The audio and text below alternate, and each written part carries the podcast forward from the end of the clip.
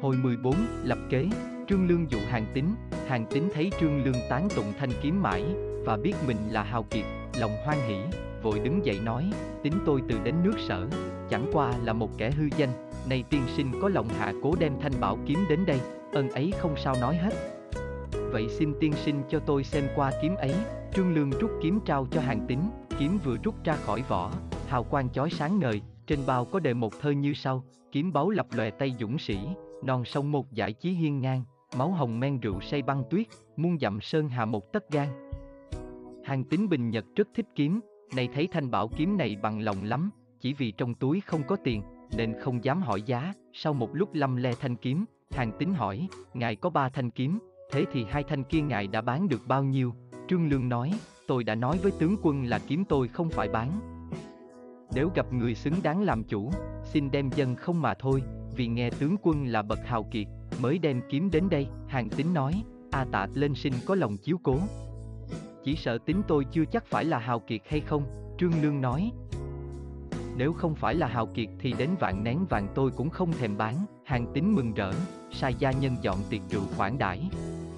Trong lúc nâng chén, hàng Tính hỏi, thưa tiên sinh, ba thanh bảo kiếm đều có tên cả chứ, Tân Lương nói, dĩ nhiên.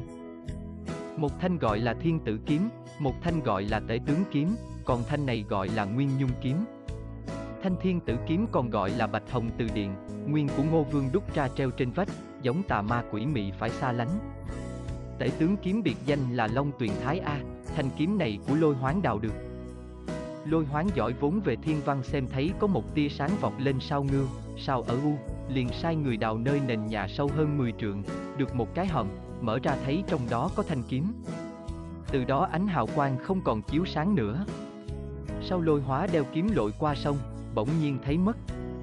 Trong xuống sông thì thấy kiếm ấy hóa thành con dao long đang vẫy vùng trong nước, nguyên nhung kiếm có tên là Can Tương, Mạc Tà, nguyên vua nước ngô là Hạp Lư đúc ra hai thanh, một thanh thư và một thanh hùng. Tuy là của nhân tạo, song chọn ngày giờ, ứng theo các vị tinh tú. Hợp khí âm dương, rèn vào lửa hơn 10 năm mới thành, cho nên quý báu lắm, vì sự quý báu ấy nên tôi đi bán kiếm phải dùng người tài đức mà trao. Hàng tín hỏi, người tài đức thế nào mới dùng được kiếm báu của tiên sinh? Trương Lương đáp, người muốn dùng thiên tử kiếm phải có đủ tám đức, nhân, hiếu, thông, minh, kính, tắc, kiếm, học. Hàng tín hỏi tiếp, còn dùng tể tướng kiếm phải có những đức nào? Trương Lương đáp, cũng phải có đủ tám đức mới đeo được. Thế nào là tám đức tể tướng? Đó là trung, chính, minh, biện, thứ. Dông, khoan, hậu, hàng tín hỏi, còn như kiếm nguyên nhung cần phải có những đức gì? Trương Lương đáp, cũng phải đủ tám đức, liêm, quả, trí, tính, nhân, dũng, n ghim, minh. Hàng tín lại hỏi, tiên sinh đi bán kiếm mà hiểu thấu lẽ trời, quả là bậc anh tài.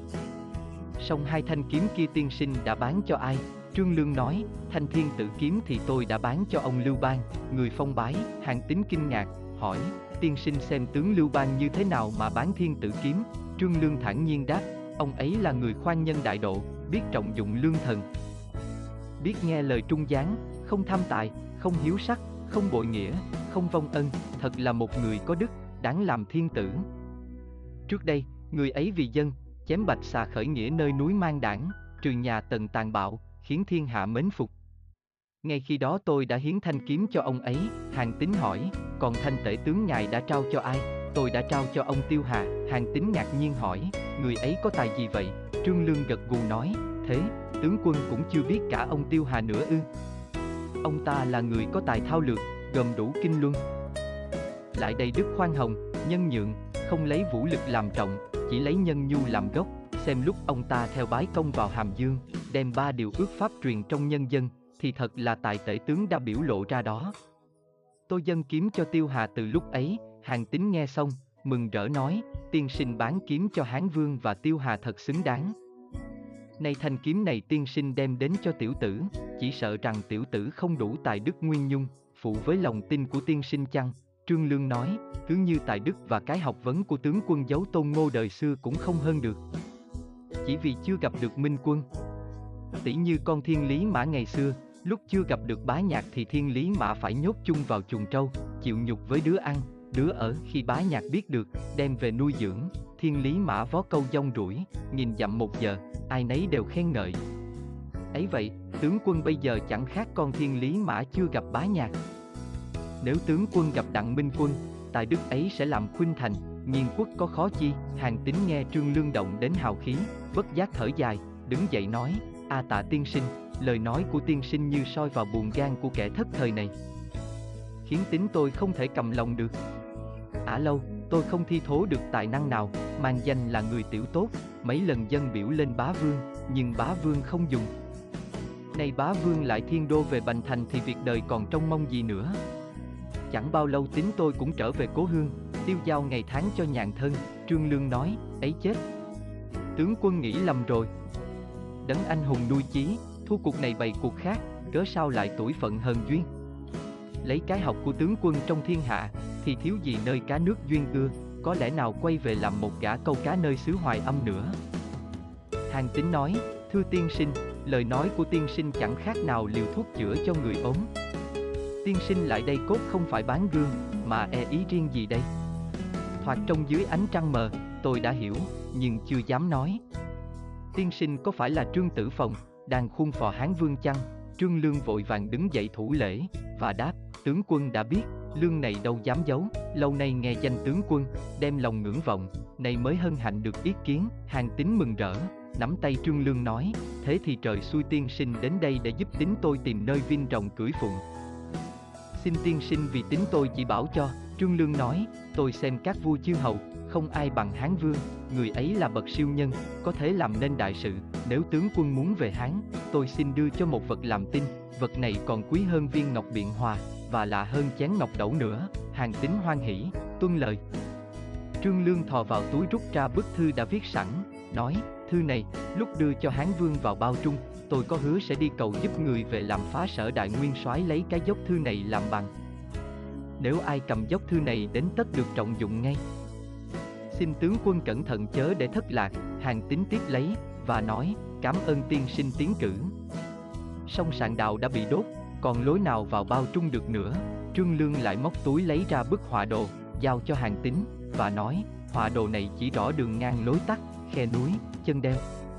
Không cần đến sạn đạo, muốn vào bao trung thì theo con đường nhỏ này đến ngã ba, rẽ vào trận thư qua chân núi Cô Vân, vòng sang núi kê đầu rồi cứ băng theo lối ấy đi độ 200 dặm nữa là tới nơi. Sau này tướng quân kéo binh ra Bình Định tam tầng tất cũng phải dùng nẻo ấy. Con đường này bí mật lắm, ngay người Hán Trung cũng không ai biết. Thôi, tôi xin giả biệt tướng quân. Hàng tính ngạc nhiên hỏi, tiên sinh định đâu? Không trở lo việc nước sao, Trương Lương nói, tôi còn đi dò xét tình hình xem nếu bá vương dời đô về Bành Thành thì nhiệm vụ tôi còn phải đi du thuyết các chư hầu, khuyên họ bỏ sở, phò hán.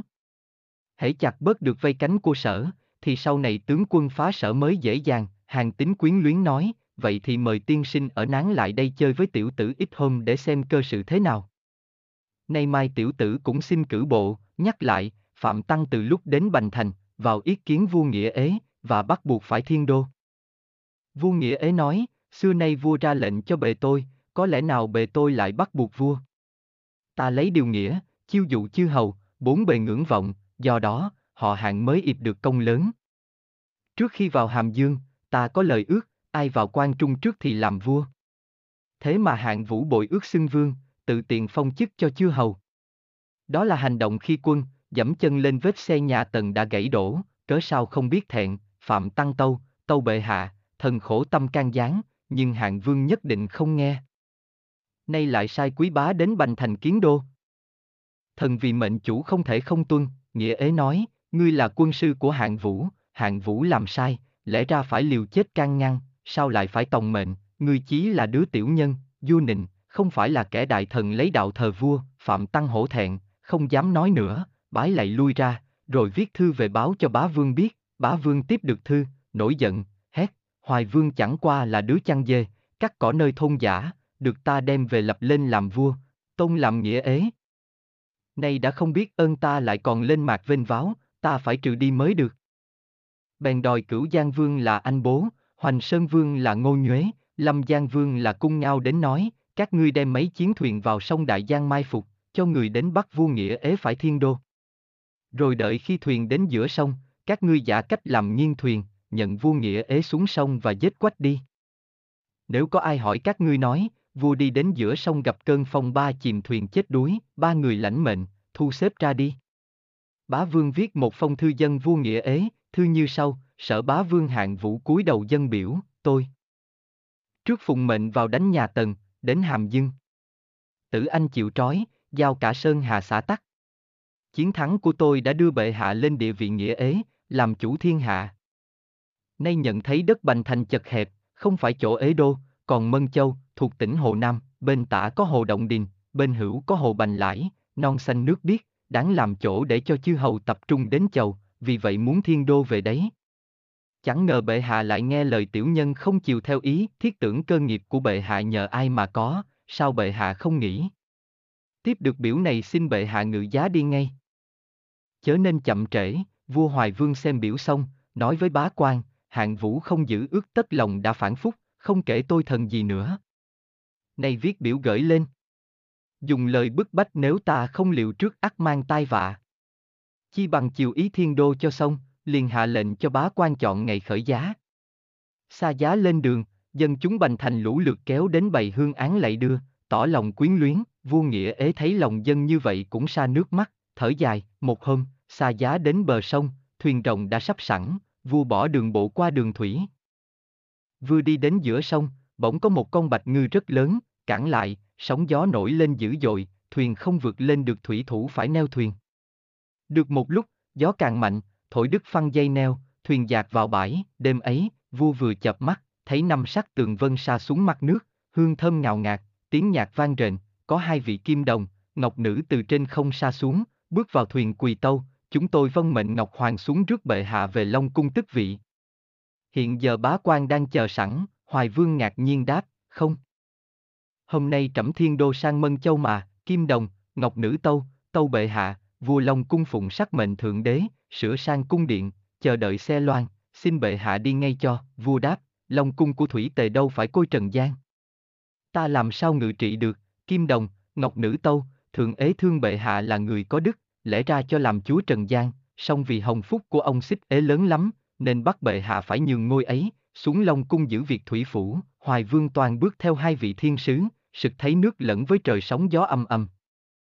Quan cảnh hỗn loạn, sợ hãi, giật mình thức dậy mới biết chim bao, liền gọi các quan hậu đến đoán mộng, có viên cận thần tâu, ả gặp cá đón đường, gió bạc thuyền trôi, bây giờ bệ hạ lại chim bao như thế này thì không phải là điềm tốt, ngày mai xin bệ hạ hồi loan rồi sẽ thương nghị, Hoài Vương nói, xa giá đã khởi hành, đại tính đang truyền bá mà còn trở lại sao được. vả lại số trời đã định, không thể tránh, hôm sau, Hoài Vương thức dậy truyền tiến hành, Long thuyền đến giữa dòng thấy ba chiếc thuyền của anh bố, ngô nhuế, cung ngao vùng vụt kéo đến. Chiên trống vang trời. Anh bố đứng trước mũi thuyền nói lớn, chúng tôi phụng mệnh hạng vương đến đây nghênh giá. Bệ hạ có đồ kim phù, ngọc sách xin để lại đây, hoài vương nổi giận mắng, ồ bất nghĩa.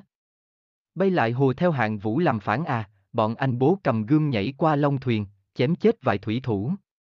Người trong thuyền khiếp vía, hoài vương cả tiếng mắng, thằng giặc hạng vũ kia.